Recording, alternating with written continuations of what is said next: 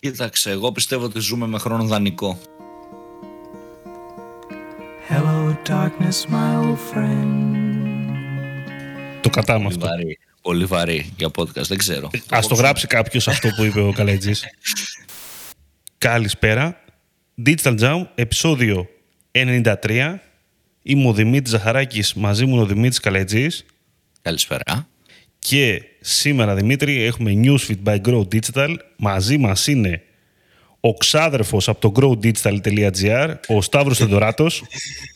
Γεια σας παιδιά, η συνήθεια που έγινε λατρεία. Ήταν δίκαιο και έγινε πράξη. Ο, η, ποιο, το, το συγκινηλική. Όχι ρε, Η εισαγωγή. το να κάνουμε παρέα newsfeed. Ναι. Καλά και η εισαγωγή είναι top. Τώρα η εισαγωγή είναι καλύτερη και από τέτοιο. Αρναούτογλου στο το πρωί στο, στο ράδιο. Οκ. Δεν ξέρω αν η σύγκριση τώρα πρέπει να με τιμήσει, αλλά εντάξει. Εμένα με προβληματίζει το το Σταύρος ακούει το πρωί Αρναούτογλου στο ράδιο. Την αλήθεια. Τι σημαίνει αυτό άρα έχει για την ιδιοσυγκρασία του; Μμμ. λοιπόν, τι κάνετε, πώς είστε και οι δύο γενικά; Εγώ δεν είμαι καθόλου καλά. Ωραία, καλά ξεκινήσαμε. Εγώ προσπαθώ να γίνω καλά. Εντάξει, ωραία, μια χαρά λοιπόν. Έχουμε εδώ πέρα μαζί μας ε, 40 λεπτά στη διάθεσή μας περίπου να ζητήσουμε νέα από την επικαιρότητα που έχουν γραφτεί και στο Grow Digital και να μας τα πεις και στη Σταύρο και να δούμε λίγο τι γίνεται εδώ πέρα, τι παίζει. Έχει μπει Ιούλιος, οπότε τα νέα πιστεύω θα μειώνονται, δεν ξέρω, έτσι νιώθω. Πείτε με Δεν ψεύτη. νομίζω. Ίσα ίσα. Εγώ θεωρώ ότι πολλά τέτοια περίεργα τα περνάνε Ιούλιο-Αύγουστο εκεί που δεν το περιμένουμε. Είναι σαν τα μέτρα. Σαν τα νομοσχέδια, ε. Ψηφίζονται αυτά τα περίεργα εκεί που δεν το περίμενε κανείς. Εντάξει, δούμε. συνήθως λίγο το καλοκαίρι, ξέρεις, τα releases και τα λοιπά μειώνονται. Ε, Ναι. Οπότε όντως νομίζω ότι σαν ε, σημαντικά νέα που τραντάζουν την αγορά δεν δεν θα έχουμε τόσα πολλά. Θα, θα ηρεμήσουμε λίγο. Να δούμε. Λοιπόν, με τι ξεκινάμε σήμερα; Λοιπόν, το σημαντικότερο νέο που έτσι μονοπόλησε από όσο είδα και το δικό μας οικοσύστημα ήταν ότι η Google ανακοίνωσε την παράταση του μπλοκαρίσματος των third-party cookies μέχρι το 2023. Ε, τι σημαίνει αυτό, όλη η αναστάτωση που είχε προκληθεί ε, λίγο μετά και, την, ε, και το λανσάρισμα του iOS 14 λόγω του, του ότι η Google ήθελε να κόψει τα third party cookies από τον Chrome. Λίγο παρατείνεται, οπότε ξέρεις, σκόρπισε χαμόγελα και ανακούφιση τώρα αυτή η είδηση. Ωστόσο, ε, υπάρχει ένας αντίλογος στην αγορά, γιατί η Google ε, στην ουσία δήλωσε ότι το κάνει για να δώσει περισσότερο χρόνο στο οικοσύστημα. Και όταν λέω οικοσύστημα δεν είναι μόνο οι advertisers, είναι και το νομικό πλαίσιο στο οποίο θα δουλέψει όλο αυτό και στις εταιρείες και στο, στα, στα legal τμήματα να προσαρμοστούν και το ρίχνει εκεί, ότι το κάνω για εσάς. Το οποίο, Ναι. ε, ξέρεις, έχει δημιουργήσει λίγο αντίλογο, αλλά μένει να δούμε πώς θα γίνει όλο αυτό. Δεν, δεν ξέρω τι λέτε εσείς. Εμένα προσωπικά μου έφερε έτσι μια ανακούφιση. Κοίταξε, εγώ πιστεύω ότι ζούμε με χρόνο δανεικό. Το κατάμε Πολύ αυτό. βαρύ. Πολύ βαρύ για podcast, δεν ξέρω. Α το γράψει κάποιος αυτό που είπε ο Καλέτζης. Τώρα δηλαδή θεωρώ ρε παιδί μου ότι απλά είναι λίγο παράταση χρόνου για το αναπόφευκτο στο τέλος της ημέρας οπότε είναι ένας, ε, μια καλή παράταση χρόνου να βρούμε έτσι τρόπους ε, ε, τι θα γίνει, πώς θα γίνει και κυρίως οι major εταιρείες ρε παιδί μου το πώς θα το δουλέψουν γιατί νομίζω ότι αυτό θα γίνει από τις 2, 3, 4 εταιρείες ε, ε, τους leaders και εμείς απλά θα ακολουθήσουμε το, τον τρόπο φαντάζομαι Οπότε, ναι, δίνει λίγο παράταση στο να σκεφτούν ενδεχομένως να βρουν ένα παραθυράκι. Θεωρώ. Ε, κάτι τέτοιο, φαντάζομαι. Δημήτρη, τι λες; Ναι, κοίτα να δεις. Προφανώς πολύ αισιόδοξα νέα, θα σου πω από τη δικιά μου πλευρά. Το καταλαβαίνω και από όλα τα post που γραφτήκανε και από εταιρείες που σχετίζονται, που έχουν πρόβλημα από αυτήν την ιστορία, ε, από δίκτυα διαφημιστικά, ότι θα, τώρα θα αξιοποιήσουμε αυτό το χρόνο για να μπορέσουμε να γίνουμε καλύτεροι και τέτοια. Ε, νομίζω ότι είχε παιχτεί ένας λόγος που παίχτηκε αυτή η παράταση είναι ότι είχε υπήρχε μια πίεση, δεν θυμάμαι ποια χώρα το ξεκίνησε στην Ευρωπαϊκή Ένωση, ώστε να γίνει η παράταση τέλος πάντων. Γιατί εντάξει, το θεωρήσαν ότι είναι λιγάκι ε, αθέμητος ανταγωνισμός εκ μέρους Google, κάπως αυτό που πάει να κάνει. Έχω την εντύπωση τώρα, χωρίς να έχω την είδηση μπροστά μου να τη διαβάσω, έπαιξε και αυτό ένα ρόλο ίσως δηλαδή και εντάξει.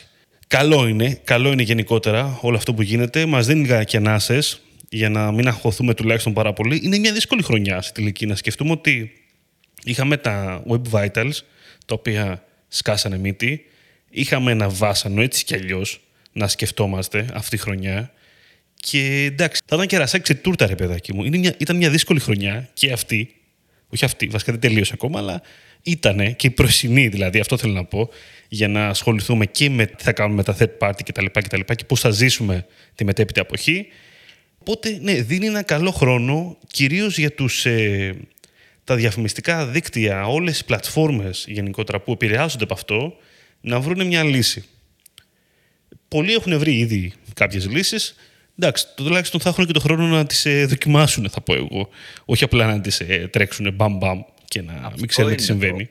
Αυτό είναι το θέμα, δηλαδή ότι okay, οι λύσεις και οι ιδέες θα υπάρχουν ε, στο τραπέζι. Το θέμα είναι πώς αυτές θα δουλέψουν και πώς θα αποδώσουν στην, στη συνολική έτσι, στρατηγική. Ε, να σας πω τώρα, by, by the way, ότι είχε σκάσει λόγω, λόγω της κατάργησης των, ε, των cookies, των third party cookies, είχαν βγει πάρα πολλές εταιρείες, νομίζω και στην Ελλάδα μία, αλλά δεν θυμάμαι τον όνομά της, ε, οι οποίες ρε παιδάκι μου παρήχαν για κάποιες μεγάλες επιχειρήσεις ένα project plan. Δηλαδή, με πολύ καλά χρήματα, δεν το κάνανε δωρεάν αυτό, σου λέει εσύ λοιπόν που είσαι ένα τεράστιο site, έχεις πάρα πολλά third party cookies να διαχειριστείς και θα έχεις πρόβλημα και μάλιστα σου λέγανε πόσα λεφτά θα χάσεις από αυτήν την ιστορία. Ε, ε, πήγαινες εκεί πέρα και σε φτιάχνανε ρε παιδάκι μου, σου λέει έλα εδώ, σκάσε μας εμάς τα λεφτά και θα σε φτιάξουμε. Α πούμε, για να είσαι έτοιμος για το Γενάρη. Η κρίση γεννά ευκαιρίες. Αυτό είναι το πρώτο τέτοιο που θέλω να πω. Και το δεύτερο ότι. Εντάξει, ήταν πολύ σκληρό ξέρεις, χρονικό πλαίσιο. Ρε παιδάκι μου. Σε αυτό όμως τι γίνεται, δηλαδή, σε αυτό για τις εταιρείες και τα λοιπά, είναι αυτό που είπα και στην ομιλία μου στο Google Conference, ότι πάντα χρειάζεται ένα στρατηγικό συνεργάτη, θεωρώ. Είτε είσαι η shop brand, είτε είσαι, δεν ξέρω, publisher, ρε παιδί μου. Σε αυτό το κομμάτι, είτε η αλλαγή γίνει σε ένα χρόνο, είτε η αλλαγή γίνει σε τρεις μήνες, είτε η αλλαγή γίνει σε δέκα χρόνια. Χρειάζεσαι ένα στρατηγικό συνεργάτη ε, και να εκπαιδεύσει τους stakeholders το τι σημαίνει στην πράξη αλλαγή όλους τους decision makers για να μπορούν όντως να πάρουν σωστό decision making έτσι. αλλά και για να είσαι μπροστά σε σχέση με τον ανταγωνισμό δηλαδή νομίζω βοηθάει πάρα πολύ να έχεις δίπλα σου ένα στρατηγικό συνεργάτη να σε κατευθύνει σε αυτά τα, θέματα ας πούμε πάρα πολύ ε, στο κομμάτι των first party data πάρα πολλά e-shops ασχολούνταν πιο πριν γίνει όλο αυτό το, το θέμα και με Apple και με third party cookies και και και και. Άρα ήταν ήδη μπροστά αυτά τα e που είχαν είτε εσωτερικά είτε κάποιον ε, στρατηγικό συνεργάτη τέλος πάντων να τους κατευθύνει σε, αυτή την, ε, ε, σε αυτό το δρόμο ας πούμε. Οπότε νομίζω πως είναι πολύ σημαντικό να υπάρχει ρε παιδί μου αυτή η εταιρεία που εννοείται ότι τώρα το κόστος αυτό κυμαίνεται ανάλογα σε ποια χώρα θα είσαι, σε ποια ήπειρο και το πόσο γνωστή είναι αυτή η εταιρεία και το ποιος θα σου κάνει αυτό το consultation ή θα είναι στο δικό συνεργάτη σου, αλλά νομίζω ότι είναι πάρα πολύ σημαντικό. Ειδικά για τις μεγάλες επιχειρήσεις, αλλά πιστεύω για όλες. Πάντως, ε, αυτό που έκανε η Google και τουλάχιστον έγινε θετικά αποδεκτό είναι ότι δημοσίευσε και τη διαδικασία. Δηλαδή, πώς θα φτάσουμε εκεί το 2023. Και έχει ενδιαφέρον, ε, στην ουσία βγάζει μπροστά το Privacy Sandbox, ε, στην ουσία είναι το Privacy Sandbox, είναι μια open source προσπάθεια, έτσι να αποκαλεί, στην οποία μπορεί να λάβει μέρος προγραμματιστές, εταιρείες, advertisers, developers κτλ. Οι οποίοι όλοι αυτοί θα δώσουν know-how και προτάσεις υπέρ του privacy παγκοσμίως. Οπότε τι λέει Google, ότι αρχικά θα, θα συμμετέχει όλο το community αυτό σε συζητήσεις στο Privacy Sandbox, ξέρω εγώ, στο GitHub κτλ. Θα μαζέψουμε know-how και προτάσεις μετά θα προχωρήσουμε, ε, θα εγκρίνουμε στην ουσία, θα ελέγξουμε όλες αυτές τις προτάσεις για το πώς μπορεί να γίνει το μπλοκάρισμα των third party cookies. Και μετά, ε, αφού έχει όλο αυτό το, το feedback και την τεχνολογία, θα ξεκινήσει στα τέλη του 2022 να τεστάρει και να εφαρμόζει αυτή την τεχνολογία. Ε, και μετά στα, από τα μέσα του 23 και μετά σιγά σιγά θα δώσει ένα τρίμηνο phase out με στόχο τέλος του 2023 να μην λαμβάνει υπόψη τα third party cookies. Οπότε αυτό για μένα είναι πολύ έξυπνο. Δηλαδή τι σου λέει, ελάτε όλοι εσείς και προτείνετε μου πράγματα. Άρα στην ουσία ε, παίρνει δωρεάν γνώση και προτάσεις κτλ. Μετά θα πάει, θα την εφαρμόσει ό,τι της κάνει για να σβήσει τα third party cookies και ας πούμε μετά εσείς μου το προτείνετε. Ε, είναι Δηλαδή- ανοι- ανοιχτή διαβούλευση θα κάνει δηλαδή. Α, ακριβώς. δηλαδή, αν μπείτε στο privacysandbox.com θα δείτε ότι το έχει στήσει πάρα πολύ έξυπνα και ωραία όλο αυτό. Οπότε ε, αυτό, αυτή είναι η διαδικασία. Ε, οπότε έχουμε περίπου δύο χρόνια, δύο και κάτι να ξέρεις, να προετοιμαστούμε εμείς και όλοι ε, για το πώς θα γίνει όλο αυτό. Βέβαια δεν ξέρω αν όλο αυτό, δηλαδή στην ουσία γίνεται μονοπόλιο αυτό που πες Δημήτρη πριν, γίνεται μονοπόλιο π.χ. όσον αφορά το κομμάτι των analytics και το Google Ads διότι με το G-Tag θα μπορείς να κάνεις ό,τι θες. Έτσι θα είναι, θα είναι ο βασιλιάς στην ουσία. Μμ. Οπότε αυτό κάπου αποσκοπεί. Τώρα να αυξήσει το spend στα δικά της κανάλια και να μειωθούν των αλλωνών γίνεται ένας αγώνας. Κάπως έτσι το βλέπω. Μπορεί και να μην είναι έτσι, αλλά λέω στο δικό μου το μυαλό αυτό βλέπω σαν ε, vision. Μπα, Πρώτη εικόνα είναι ότι δίνει. πο- Εντάξει, γενικότερα δίνει προτεραιότητα στα δικα- στα δικά της data παρά στον αλλωνών. Αλλά μένει να δούμε λίγο πώς, τι θα κάνουν οι υπόλοιποι. Εκεί πέρα είναι το, το θέμα. Πώς θα καταφέρουν οι υπόλοιποι να, να εξελιχθούν και να πατήσουν στις νέες εξελίξεις. Είμαι αισιόδοξος πάντως, που εγώ πάλι θα πω, επειδή εντάξει, οκ, ε- έχει ένα, είναι καλό χρονικό διάστημα για να βρουν λύσεις εταιρείες. Υπάρχουν ήδη κάποιες λύσεις και έξω ούτως ή άλλως. Αλλά έχουμε και το χρόνο να τις υλοποιήσουμε και να τις ε, δοκιμάσουμε και να πάρουμε δεδομένα από αυτές να δούμε πόσο αξιόπιστα είναι. Και εντάξει, αυτό στο τέλος της ημέρας αυτό έχει σημασία. Οπότε είναι σίγουρα μια αισιόδοξη πλευρά. Το Facebook είναι περίεργη Σου- φάση σε όλο αυτό, να σου πω την αλήθεια. Ναι, ακριβώς. ακριβώς. Μ' αρέσει, μ' αρέσει. Τέλος πάντων, η Google έχει παίξει ένα πολύ έτσι... Είναι σαν να λέμε, ρε παιδί μου, τα, ο ΟΗΕ του διαδικτύου, δηλαδή ότι είναι εκτός Facebook και το Facebook είναι μόνο ότι έχει να κάνει με το Facebook. Δεν ασχολ, λέ- λες και δεν, πλέον δεν ασχολείται καθόλου τι γίνεται έξω από αυτό. δηλαδή, δεν ξέρω. το οποίο έχει Περίμενα- αρχίσει και πέφτει σαν Facebook γενικότερα. Ναι, μεγάλη Σε- κουβέντα. Μεγάλη κουβέντα αυτό τώρα. τουλάχιστον σε το growth σε new users ε, ενδεχομένως θα πέσει και σε media spend όλες οι προβλέψεις λένε ότι, θα είναι, ότι είναι ήδη δεν έχει ανακοινώσει κάτι επίσημα ότι είναι ήδη πτωτικό και θα είναι ακόμα περισσότερο. Που αυτό ας πούμε δεν ισχύει για το Instagram. Ε, αλλά το Facebook ας πούμε εί- είδες ότι έκανε μια κίνηση ο Μάρκος που έλεγε θα βγάλω τα likes το είχαμε συζητήσει και μαζί ε, ο σκοπός του ε, της εφαρμογής δεν είναι να βλέπει διαφημίσεις αλλά η αλληλεπίδραση, ενίσχυση τα facebook groups. Δηλαδή ξέρεις, είναι σαν να ψάχνει λίγο ξανά το δρόμο του. Και μέχρι να το βρει όλα τα υπόλοιπα ξέρεις θα είναι πτωτικά, δέχεται hits από παντού Ναι. Νομίζω ότι το Facebook έχει επικεντρωθεί περισσότερο στο πώς να πάρει περισσότερα δεδομένα μέσα από το Facebook παρά έξω. Εγώ αυτή την εντύπωση έχω, χωρίς να είμαι και απόλυτα σίγουρος. Τι λέτε; Και, ε, αυτό είναι σωστό ρε παιδί μου. Κολλάει εδώ και το social shopping που κάναν mm. κάποιες ανακοινώσεις. Είναι και Α, αυτό έτσι. Μπράβο. Να- Αυτό θα είναι, ας πούμε... Εκεί θα φανεί, Ε, να σου πω την αλήθεια κιόλας. Ξέρεις τι γίνεται. Ε, νιώθω ρε παιδί μου ότι σαν social media το facebook αυτό που προσπαθεί να κάνει είναι πάει με τη λογική ότι σίγουρα με όλα αυτά τα regulations και με όλους τους χρήστες ε, που χρόνο με το χρόνο κάνουν περισσότερο value το δικό τους privacy ε, θέλω στο δικό μου οικοσύστημα που δεν είναι μόνο το facebook ρε παιδί μου είναι το instagram, είναι το whatsapp είναι, δεν ξέρω εγώ τι άλλο θα αγοράσει θέλω στο δικό μου οικοσύστημα να έχω όλες τις πληροφορίες και να γίνεται όλος ο κύκλος της αγοράς, ρε παιδί μου, από το, το awareness μέχρι και το acquisition να γίνεται μέσα στο δικό μου οικοσύστημα. Να έχω εγώ τα δεδομένα που θέλω να έχω και να τα διοχετεύω στους advertisers.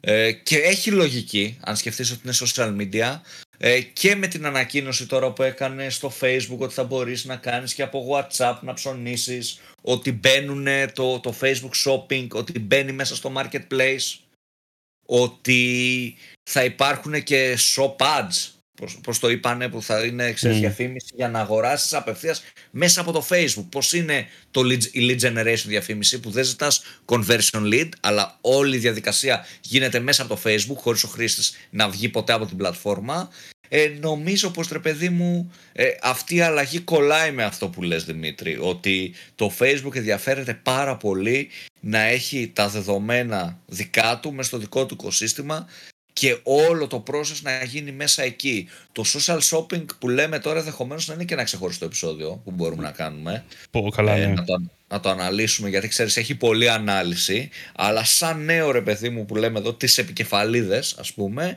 είναι σημαντικό και είναι κάτι που θα το δούμε ρε παιδί μου και στην Ελλάδα σίγουρα. Έχεις, έχεις τα δεδομένα 100% των χρηστών το τι κάνουν, τα έχεις άμεσα ούτε 72 ώρες μετά ούτε δεν ξέρω εγώ τι. Και είσαι ρε παιδί μου και πώς να σου το πω το αρνητικό είναι ότι είσαι πολύ, βασίζεσαι πάρα πολύ στο facebook. Αυτό είναι το αρνητικό ότι βασίζεσαι σε μια πλατφόρμα. Ε, δηλαδή είναι το ακριβώς αντίθετο με το first party data. Βασίζεσαι σε μια πλατφόρμα που έχει τα δεδομένα και στα παρέχει ε, αλλά αυτή η πλατφόρμα μπορεί να αλλάξει όποτε θέλει το fee που παίρνει από το store σου τα διαφημιστικά κόστη να μεταβληθούν. Δηλαδή αυτά μπορούν να αλλάξουν ξέρεις, δυναμικά. Δυστυχώς ή ευτυχώς.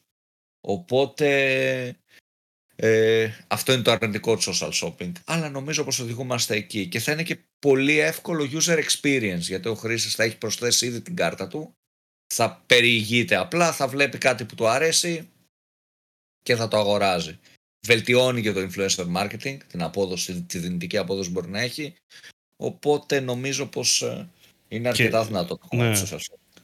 Και, και το Facebook το βλέπουμε και στο κομμάτι, ρε παιδάκι μου, το, το πώς επενδύει περισσότερο στο δικό του, τέλος πάντων, στο δικό του οικοσύστημα, το εσωτερικό, και από το κομμάτι αυτό, που πώς πάει να βελτιώσει, τι να κάνει με τα likes, ε, με το shopping, με το κομμάτι του audio, που προσπαθεί να μπει πάρα πολύ και να φέρει μέσα του τα podcast, το audio, τα rooms, να δημιουργήσει δηλαδή, να πάρει κι άλλο περιεχόμενο της αγοράς εσωτερικά πράγματα τα οποία προσπαθεί και κάνει εξωτερικό, έχει κάνει κάποια πειράματα με τα ειδησιογραφικά και τους publishers ώστε να κατευθείαν να, όλα να βρίσκονται μέσα, ας πούμε, μέσα στο, στο facebook. Πάει, κάνει τέτοια πράγματα. Πάει να τραβήξει πάρα πολύ περιεχόμενο γενικότερα εσωτερικά.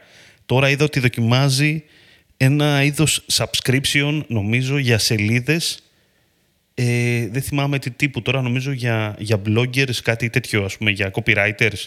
Αν δεν κάνω λάθος, διάβασα. Π- Προσπαθεί να μπει σε, όλα τα, σε όλους τους χώρους ε, που έχει Και να αυτό, κάνει... ο- ωραίο και αυτό που είπες ότι καινούριο νέο και αυτό προχθές το διάβασα προχθές για το κομμάτι του θα γίνει τύπου Patreon, τύπου OnlyFans θα δίνεις δηλαδή τη δυνατότητα να έχεις premium followers οι οποίοι πληρώνουν και βλέπουν premium περιεχόμενο π.χ. Τρελό αυτό, τρελό αυτό. ε, τα podcast που κάνουμε εμείς με το Patreon. Οπότε, εντάξει, γενικά το Facebook πάντα είχε μια τάση να τα ε, συγκεντρώσει όλα, δηλαδή είχε αυτή την πρόθεση νομίζω ε, εδώ και πολλά χρόνια και ό,τι δεν μπορεί να φτάσει το εξαγοράζει. Νομίζω πως ε, τώρα και με το social shopping φέρνει πολλά πράγματα μέσα και με το κομμάτι podcast, το gaming που έχει επενδύσει στο, στα live stream, αρκετά το facebook, δηλαδή Πού ας το πούμε πας; στην Ελλάδα έχει αρκετούς streamers σε γνωστά παιχνίδια που ήταν major streamers που ήταν γνωστοί τέλος πάντων οι οποίοι είναι κανονικά ρε παιδί μου ε, full time job πλέον σαν streamer στην Ελλάδα έτσι οι οποίοι πληρώνονται από το facebook έχουν ρε παιδί μου κανονικά ξέρεις payment, κανονικά μισθό για να στριμάρουν αποκλειστικά σε αυτή την πλατφόρμα και πουθενά αλλού π.χ. όχι στο Twitch, όχι στο YouTube οπότε επενδύει πάρα πολύ στο περιεχόμενο επενδύει πάρα πολύ στο ότι ο χρήστης θα μείνει μέσα στο facebook το δύσκολο σε αυτό είναι να καταφέρεις να κάνεις ε, μια πλατφόρμα ή, ένα, ή πολλές τέλος πάντων, μια οικογένεια πλατφορμών οι οποίες όντως θα, θα μπορούν να είναι για όλα αυτά. Γιατί συνήθως ρε παιδί μου το μυαλό του χρήστη ε, κάνει συνώνυμο ένα app με κάτι συγκεκριμένο ε, και όχι με πολλά μαζί. Είναι δύσκολο το να πας να πιάσεις πάρα πολλά κοινά. Θα δούμε εν τέλει πώς θα, πώς θα γίνει. Αλλά το κομμάτι του payment, δηλαδή το να έχεις τη δυνατότητα να πληρώσεις κάποιον άνθρωπο που κάνει follow, κάποιον κομικό, κάποιον podcaster, κάποιον επιστήμονα, για να βλέπεις πιο premium περιεχόμενο, νομίζω ότι ε, βελτιστοποιεί πάρα πολύ το monetization των δημιουργών. και η πλατφόρμα που θα το κάνει αυτό καλύτερα από όλους θα κερδίσει και τους δημιουργούς γιατί δημιουργεί ε, από πολλές πλατφόρμες, ε, πολλές πλατφόρμες βασικά δεν σέβονται τους δημιουργούς οπότε νομίζω πως ε, η πλατφόρμα που θα κερδίσει τη μάχη του monetization και θα δώσει στους δημιουργούς παραπάνω κίνητρα για να είναι στην χ πλατφόρμα και όχι στην ψ, νομίζω ότι θα κερδίσει τους δημιουργούς. Και αν κερδίσει τους δημιουργούς περιεχομένου, θα κερδίσει και το κοινό σε δεύτερο χρόνο. Οπότε είναι πολύ ενδιαφέρον, ξέρεις, να δούμε αυτό πώς θα εξελιχθεί. Όπως ας πούμε ένα παράδειγμα που έχει γίνει και στην Ελλάδα μπορούμε να δούμε, στη μουσική ότι το Spotify έχει κερδίσει τις εταιρείες, έχει κερδίσει τους καλλιτέχνες, οπότε όλοι ή σχεδόν όλοι τέλος πάντων τα τραγούδια τους τα βγάζουν πρώτα στο Spotify για κάποιο καιρό, για κάποιο διάστημα και μετά τα βάζουν στο YouTube. Γιατί απλά μπορεί με λιγότερα views να έχουν παραπάνω χρήματα ενδεχομένως από την πλατφόρμα. Τους προωθεί περισσότερο η ίδια η πλατφόρμα. Οπότε στο τέλος της ημέρας είναι λογικό οι ίδιοι creators, οι ίδιοι τραγουδιστές, οι ίδιοι καλλιτέχνες να επιλέγουν το Spotify. Και από τη στιγμή που το επιλέγουν οι καλλιτέχνες, θα το επιλέξεις και εσύ που τους ακούς. Γιατί θες να ακούσει αυτό το δίσκο, αυτό το single πρώτος. Προφανώς δεν θες να περιμένεις δύο εβδομάδες να βγει στο YouTube ενώ ξέρεις ότι ήδη μπορείς να πας να το ακούσεις. Κάπως έτσι θα πάει και με όλα τα είδη του περιεχομένου. Οπότε πολύ σωστά το Facebook κατευθύνεται προς τα εκεί. Ωραία. Εγώ δεν έχω κάτι άλλο να πω γι' αυτό. Νομίζω μπορούμε να πάμε. Θα είπαμε πολλά νέα πάνω Ναι, ναι, ναι, ναι, ναι, ναι, ναι. Ναι. Και μιας που είπαμε τρία καινούργια νέα που ήταν εκτός προγράμματος, αλλά αυτά είναι τα καλά του brainstorming. Ναι. Να προσθέσω ακόμα ένα, το βάζω από το παράθυρο, Οχ. το κομμάτι του TikTok και Euro. Δεν ξέρω αν έχετε δει καθόλου το τι συμβαίνει στο TikTok. Αρχ- Ε, Αρχικά είναι χορηγός. Αρχικά είναι χορηγός το γύρο. Ναι, είναι χορηγός. Ακριβώς. Ε, νομίζω ρε παιδί μου ότι το TikTok στο κομμάτι content ε, έχει πάρα ακραία ομάδα και το έχει δουλέψει πάρα πολύ καλά.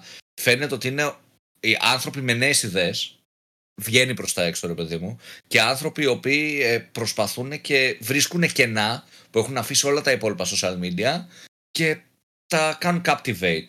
Σκεφτείτε ρε παιδί μου το κομμάτι του sports και ένα social media για αθλητικά, να έχεις backstage, να να να να. Δεν το είχε κερδίσει κανένα social. Ενώ ο αθλητισμός έχει πάρα πολλούς fans. Εγώ προσωπικά δεν είχα δει τόσο οργανωμένη προσπάθεια από ένα social media να έχει περιεχόμενο, να έχει backstage, να έχει, να έχει πράγματα. Όμως το TikTok ήρθε εδώ και το κάνει και ας πούμε είχε μια live συναυλία του Ed Sheeran στο TikTok νομίζω έγινε η οποία είχε πόσα εκατομμύρια ταυτόχρονα 25 εκατομμύρια. Μπορεί να, μπορεί να είναι μούφα αριθμός. Ε, αν μπορεί κάποιος να το ψάξει.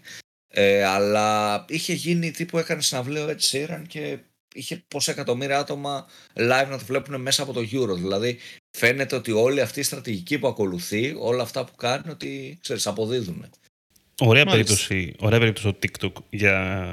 Πρέπει να το ξαναφέρουμε λίγο στη συζήτηση, γιατί έχουν προκύψει πολλά πράγματα το τελευταίο χρονικό διάστημα γενικότερα. Αλλά να πάμε παρακάτω. Τώρα, πάμε στη ροή μας. Καλά ρε εσύ, Δημήτρη, η ροή δεν υπάρχει ροή τώρα. Η ροή δεν υπάρχει. Εντάξει, έχεις δίκιο. Λοιπόν, πάμε στο επόμενο. Πάμε στο επόμενο που έχω μεγάλη περιέργεια. Λοιπόν, ήρθε το iOS 14, μας έριξε άπειρο ξύλο, εντάξει μια χαρά. Τώρα έρχεται το iOS 15, με το οποίο τι λέει η Apple, αφού σας τακτοποίησα με τα cookies και τα λοιπά με το 14, τώρα το επόμενο challenge είναι πάνω στο email marketing. Στην ουσία αυτό το update έρχεται να ενισχύσει το privacy ε, γύρω από το email marketing, φυσικά για όσους έχουν ε, iOS συσκευές έτσι, mobile και tablet και ε, το main ας πούμε χαρακτηριστικό ονομάζεται Protect Email ε, Privacy ε, έτσι το ονομάζει στο οποίο, το οποίο μάλλον τι κάνει στην ουσία καλύπτει τη δραστηριότητα των χρηστών όταν αλληλεπιδρούν το email τους α- ή ακόμα και όταν δεν αλληλεπιδρούν. Τα emails που λαμβάνουν επισημαίνονται πάντα ως open. Χαρακτηρίζονται δηλαδή από την ε, Apple ακόμα και αν κάποιος δεν τα ανοίξει. Δεν εμφανίζει την ε, IP διεύθυνση του χρήστη, εμφανίζει κάποια ε, παρεμφερία, ας το πούμε. Και τέλος, οι χρήστες θα μπορούν να, να αποκρύπτουν το email τους, δημιουργώντας ένα ψεύτικο email που θα μπορούν να χρησιμοποιούν ε, όταν υποβάλουν κάτι ηλεκτρονικά. τι σημαίνει αυτό πρακτικά για εμάς και κυρίως στο, στο e-commerce αυτό θα ρίξει πολύ ξύλο. Ε, θα έχει, ας πούμε, δηλαδή, είναι, θα φτιάχνουν virtual, σαν η virtual κάρτα. Μπράβο. Πώς είναι στη Revolut, ξέρω εγώ.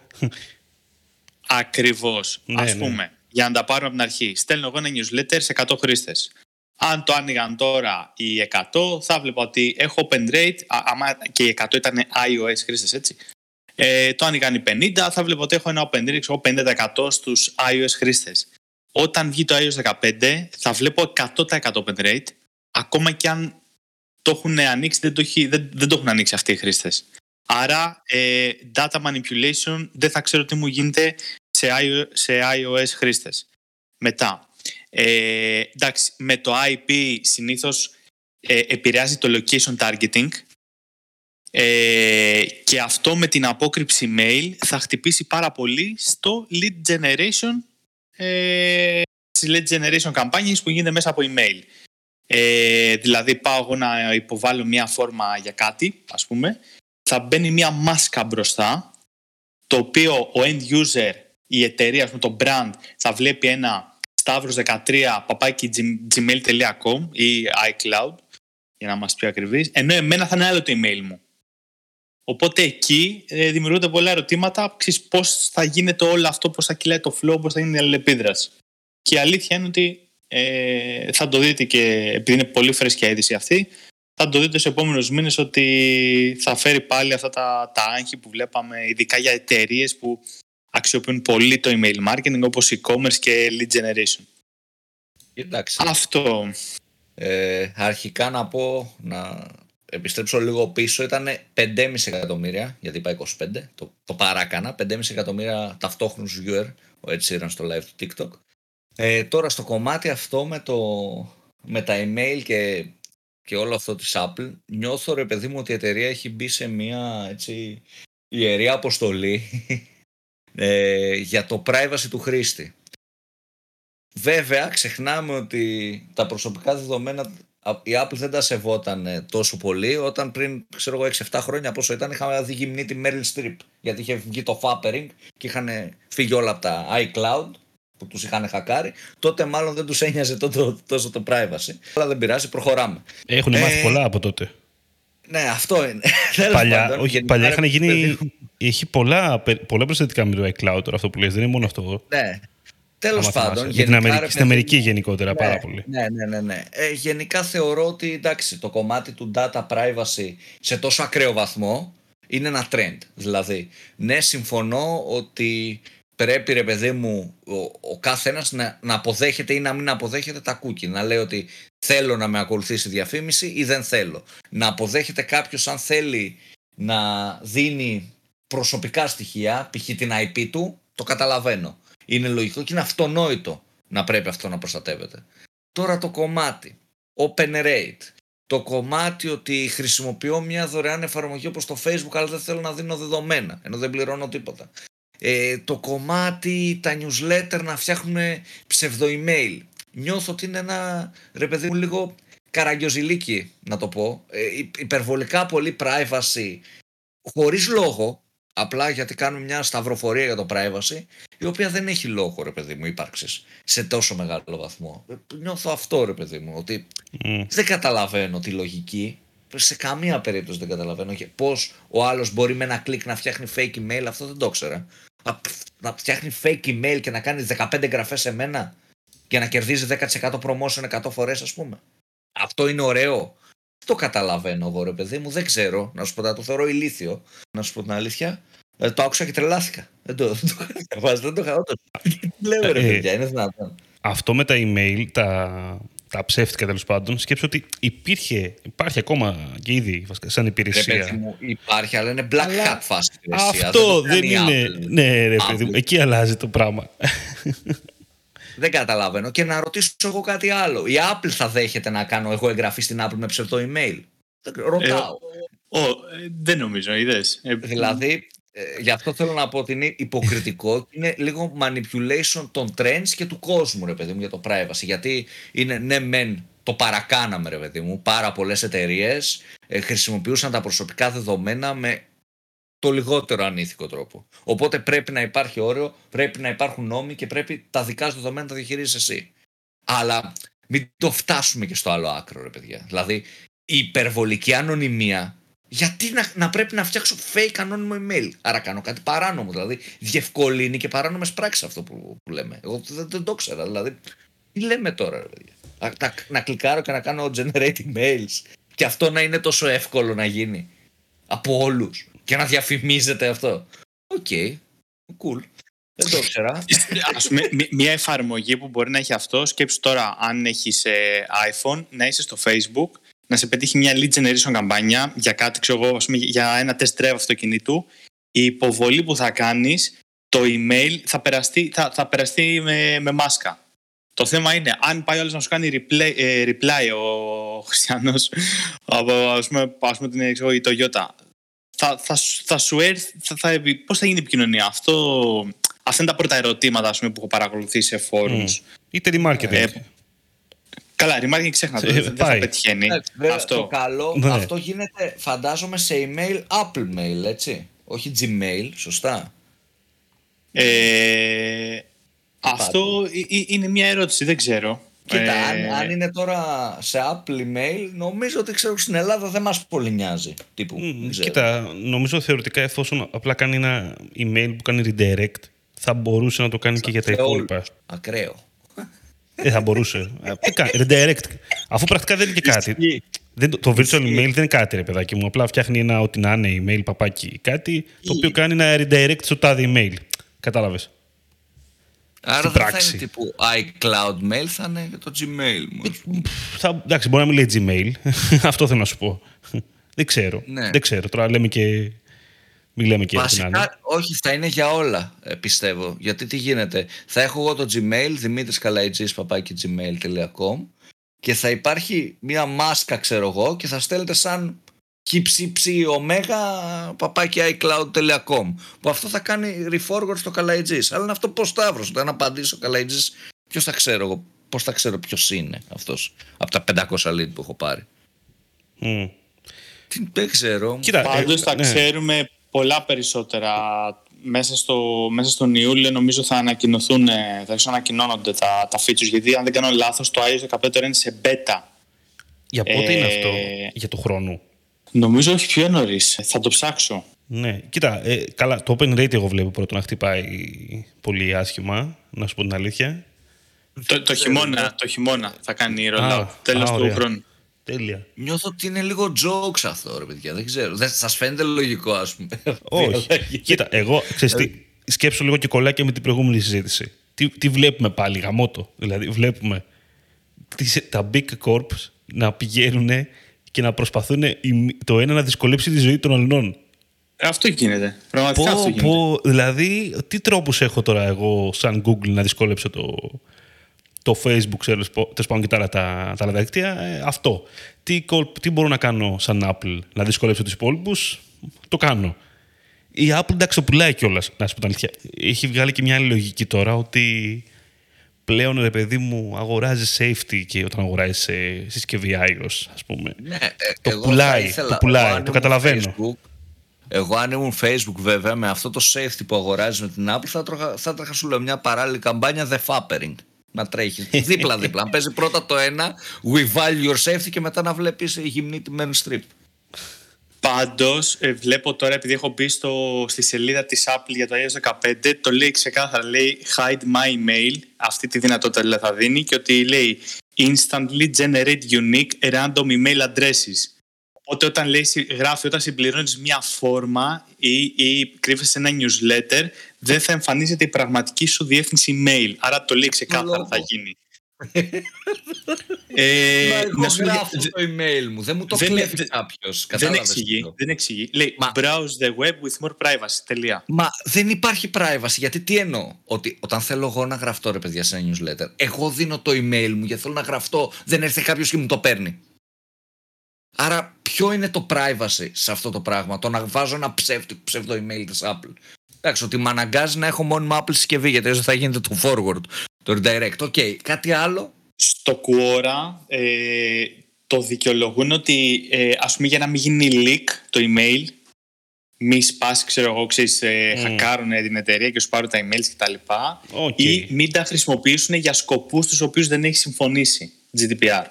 Οπότε σου λέει, χέσε το GDPR, έρχομαι εγώ να σε προστατεύσω, οπότε ό,τι και να γίνει δεν θα έχουν το πραγματικό σου email. Αυτό λένε στο Quora, αλλά είναι random αυτή, έτσι. Οκ, Εντάξει, έχει αυτό, με το λογική. leak, αυτό με το leak έχει λογική, ναι, βγάζει νόημα. Θα σου Έχει έλεγα τώρα. λογική γιατί εντάξει. Οκ, ρε παιδί. Συμβαίνει, μου. όντως. Αυτό, αυτό συμβαίνει, ρε παιδί μου, συμβαίνει πάρα πολλές φορές αυτό με το leak. Και ξέρεις, σου έρχονται τα κλασικά email, κέρδισες κάτι ε, εκατομμύρια από έναν πρίγκιπα και τέτοια. Ε, οπότε ναι, συμβαίνει να έχεις να έχεις μια προστασία σε αυτό το κομμάτι. OK. Not bad. Απλά θα γίνεται μόνο από Safari, έτσι. Οπότε μπαίνει και η παράμετρος μπρα- ε, browser. Α, εντάξει, οκ Και- τότε. και Χαλαρώσα τώρα- λιγάκι. Θα σου πω όχι τώρα που το ακούω μου βγάζει λογική. Μου βγάζει λογική. Σαν μάσκα ρε παιδί μου προστασίας το δέχομαι. Ε, αλλά εντάξει δεν τρελαίνομαι. Συνεχίζω να μην τρελαίνω σαν ιδέα. Αλλά οκ ρε παιδί μου έχει ένα layer προστασίας ε, περαιτέρω. Οκ καλό. Θα έχει ενδιαφέρον Αυτά- πώς θα το αντιμετωπίσουν ναι, και αυτό. θα έχει ενδιαφέρον. Ειδικά στο κομμάτι.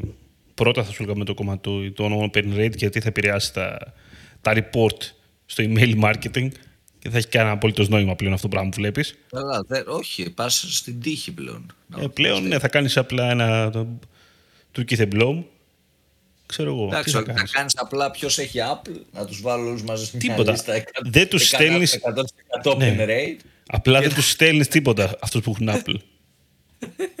να σου πω κάτι. Στείλε μου το κινητό σου, θα σε πάρω εγώ τηλέφωνο. Λες. Κάνα να πάθει. ναι, ναι. Ωραία. Έχουμε, έχουμε πέντε λεπτά. τι άλλο μπορούμε να πούμε; Τι, τι Εγώ έχουμε ψάχνω να δω αφήσει; τώρα τι, τι traffic ε, έρχεται από Safari ε, browser. Ε, πόσο, 3%. Δηλαδή, ξέρε, ε, θα είναι μικρό. Πολύ μικρό είναι, ναι. Κοίτα, αυτές τις αλλαγές όμως στοχεύουν να το ανεβάσουν έτσι. Καλά, εννοείται. Δηλαδή, το, το νόημα είναι ο κόσμος που θα το δεχτεί όλο αυτό, ρε παιδί μου. Έτσι. Ο, είναι επειδή όλοι πλέον νοιάζονται και είναι λογικό με όλα αυτά που έχουν συμβεί και με ντοκιμαντέρ που βγαίνει για τα προσωπικά δεδομένα και με άρθρα και και και και. Οπότε άλλος σου λέει, βρε κάτσε με, με παρακολουθούν τώρα. Εμένα κάτσε να βάλω ένα σαφάρι να είμαι ήσυχος. Δηλαδή Ναι. το περνάνε, το περνάνε Ε, προς τα εκεί. Είναι, είναι φοβερό ότι το κοινό που χρησιμοποιούσε Linux κάποτε για να νιώθει ασφαλής και έβαζε Tor, ξέρω εγώ, έβαζε browsers εκεί πέρα περίεργους με VPN και τέτοια, θα πάει να βάλει iOS τώρα για να νιώθει, για να νιώθει πιο ασφαλής. Δεν ξέρω, μοιάζει πολύ ειρωνεία, σημάδι των καιρών. Ξέρεις, ότι πριν λίγο καιρό, ας πούμε, Ξέρεις τι, για έμοιαζε να παρανοϊκό κλείσουμε, αυτό. Για να κλείσουμε αφού έχουμε και λίγα λεπτά, θα πω και το, μια, ένα, μια random σκέψη μου. Όπα. Δεν Σαν το είναι email, και τι λίγο. email θα δώσεις; Όχι, όχι. Δεν είναι και λίγο ρε παιδί μου παρανοϊκό θα σου πω ότι οκ, συμφωνώ πως ε, δεν θέλω να, να έχουν ξέρω εγώ την κάρτα μου. Αυτό να το, να το φοβάμαι. Τι, το υπερβολικό ότι θα χρησιμοποιήσω 8 VPN, 15 blockers για να κρύψω την παρουσία μου. Τύπου, εκτός κι αν κάνεις κάτι παράνομο ρε παιδί μου, οκ, αν απλά μπαίνεις και βλέπεις βιντεάκια στο YouTube βλέπεις τη σειρά στο Netflix και μιλάς με, με τρία αγόρια, τρεις κοπέλες στο Instagram ή ξέρω εγώ ρε φίλες, δηλαδή κατάλαβες, μήπως γινόμαστε λίγο υπερβολικοί. Οκ. Έστειλα στον Στέλιο μήνυμα στο Instagram, ας πούμε, δηλαδή ποιος το νοιάζει στο τέλος της ημέρας; Ε, αυτό νιώθω δηλαδή ότι έχουμε πάει και σε μια παράνοια με τα προσωπικά δεδομένα και όλα αυτά κάτι τρολιές βλέπαμε ντοκιμαντέρ social dilemma και δεν ξέρω εγώ τι με δραματικές μουσικές. Α, δείτε τις φάρμες των δεδομένων σας. και προ- προσπαθούμε λίγο να... Οκ, ας πούμε. Ε, ναι, στέλνω στη, στη Χριστίνα και στη Στέλλα και στον Μπάμπη. Οκ. Ε, big deal. Ε, αυτό, λίγο να, να ηρεμήσουμε λίγο με τα δεδομένα, γιατί ναι, είναι σημαντικό, εννοείται, αλλά οκ. δεν, δεν ξέρω, το έχουμε νομίζω Παρατραβάει. παρακάνει. Μμ. Ναι, ναι, δηλαδή έχει, έχει περαστεί μια κόκκινη γραμμή. Ναι, οι Παρατράβηξε. φωτογραφίες μου πρέπει να είναι προσωπικές σε εμένα και να μην φύγουν ποτέ από μένα και να μην βλέπει κανείς. Ναι, ναι οι συνομιλίες μου που κάθομαι και μιλάω με την κοπέλα μου σπίτι μου εννοείται δεν πρέπει να με ακούει κανείς, προφανώς. Ε, ναι, δεν πρέπει κάποιος να. Το, η κυβέρνηση να βλέπει το location μου real time. OK, cool. Αλλά οκ τώρα. Το ότι μπήκα, ας πούμε, στο Facebook και έστειλα τρία μηνύματα, ε, ας το βλέπει το Facebook και, και να γίνεται anonymized αυτόματα. Δηλαδή, ή ότι είδα ένα site. Και τι έγινε. Μην, μην το, το, το έχουμε, έχουμε περάσει μια νοητή γραμμή και το έχουμε κάνει το θέμα, λες και Έβλεπα το social dilemma προχθές, δεν το είχα δει. Και λέω ρε παιδιά, ποιο, αυτό- ο άνθρωπος που το έκανε αυτό ε, ε, είναι Ναι. φτιαγμένο για να σε κατευθύνει σε συγκεκριμένη βάση. Με τη μουσική, με, τε- με τις... Όλο αυτό είναι σαν να βλέπεις ταινία, δεν είναι ντοκιμαντέρ. Δεν είναι επιστήμονες οι άνθρωποι. Προσπαθούν να κατευθύνουν τον κόσμο προς ένα Εντάξει, συγκεκριμένο... όχι, είναι, είναι και επιστήμονες μέσα κάτι τώρα με το. Δεν, δεν είναι επιστήμη. Ε, ο, η- τρόπος που ο παρουσιάζεται... ηθικολόγος, όπως λέγεται εκεί πέρα της Google, εντάξει, οκ, επιστήμονας το Ε, λες. ο- Ο τρόπος, Πώς το ρε λένε. παιδί μου, που παρουσιάζεται δεν είναι επιστημονικός τρόπος, δεν είναι ντοκιμαντέρ, είναι ταινία. Το ότι μπορεί Ναι, να ναι, έχει εντάξει, εντάξει, προφανώς. Μπορεί. Προφανώς. Είναι το κύμα. Και, Είναι... και ο Μάικλ ο Τζόρνταν είχε παίξει εκεί με τα Looney Tunes σε μια ταινία. Ήταν ταινία, δεν ήταν αγώνας μπάσκετ. Ο Μάικλ Τζόρνταν είναι μπασκεμπολίστα. Αλλά παραμένει ταινία. Έτσι και αυτοί επιστήμονες ήταν, αλλά δεν ήταν ντοκιμαντέρ, δεν ήταν επιστημονικό approach, ήταν ταινία για να σε κατευθύνει με μουσικές, με λίγο vibe τέτοια στις φάρμες των προσωπικών Πω, πω, δεδομένων τι το που άνοιξες κάθονται και τώρα; διαβάζουν τις- Τώρα, γιατί άνοιξες το Αυτό. social. Ε, άνοι- γιατί το άνοιξε το φάκελο αυτό το, με το τηλέμα τώρα; Δηλαδή, γιατί- θέλω να σου πω για- τώρα, αλλά δεν μπορώ τώρα, πραγματικά. Όχι, όχι, ας, ας το αφήσουμε. Ας το αφήσουμε. Απλά άνοιξα γενικά έτσι ένα, ένα παραθυράκι ότι, οκ, παιδιά, πατήστε όχι στην αποδοχή των cookies, αλλά Λοιπόν. μην τρελαίνεστε. Αυτό. Ψυχραιμία, γενικά. Λοιπόν, πρέπει να κλείσουμε. Πρέπει να κλείσουμε. Πρέπει να σας πω ότι ήταν το Digital Jam, ήταν το Newsfeed by Grow Digital, το growdigital.gr, το οποίο μπαίνετε και διαβάζετε τα νέα για το digital marketing και το e-commerce. Μαζί μας εδώ ήταν ο Σταύρος Οδωράτος, όπως κάθε, κάθε τέσσερα επεισόδια, κάθε τρία επεισόδια βασικά, στην πραγματικότητα. Και Σταύρος, σε ευχαριστούμε που ήρθες για άλλη μια φορά. Ε, Εγώ ευχαριστώ, παιδιά. Την άλλη εβδομάδα πάμε για μπύρες. Ε, βασικά δεν πάμε για μπύρες γιατί ο Δημήτρης δεν πίνει. Οπότε θα πάμε για φαΐ. Πρέπει να πάμε όμως, ε. θα πάμε, θα πάμε. Όλο έτσι λέμε Ωραία. τώρα. Λένε οι άλλοι. θα πάμε, θα πάμε όντως αυτή τη εβδομάδα. Ο- Ορκίζομαι. ξέρεις. Commit, commit. commit, commit. Λοιπόν, να πούμε ότι μας ακούτε σε Spotify, Apple Podcast, Google Podcast και όλες σε άλλες πλατφόρμες και όχι, στο... όχι. Δεν μας στο- ακούνε πλέον σε Apple Podcast, βγαίνουμε. Έχεις δίκιο, θα, έχεις θα δίκιο. περνάει ψεύτικο, ψεύτικο email.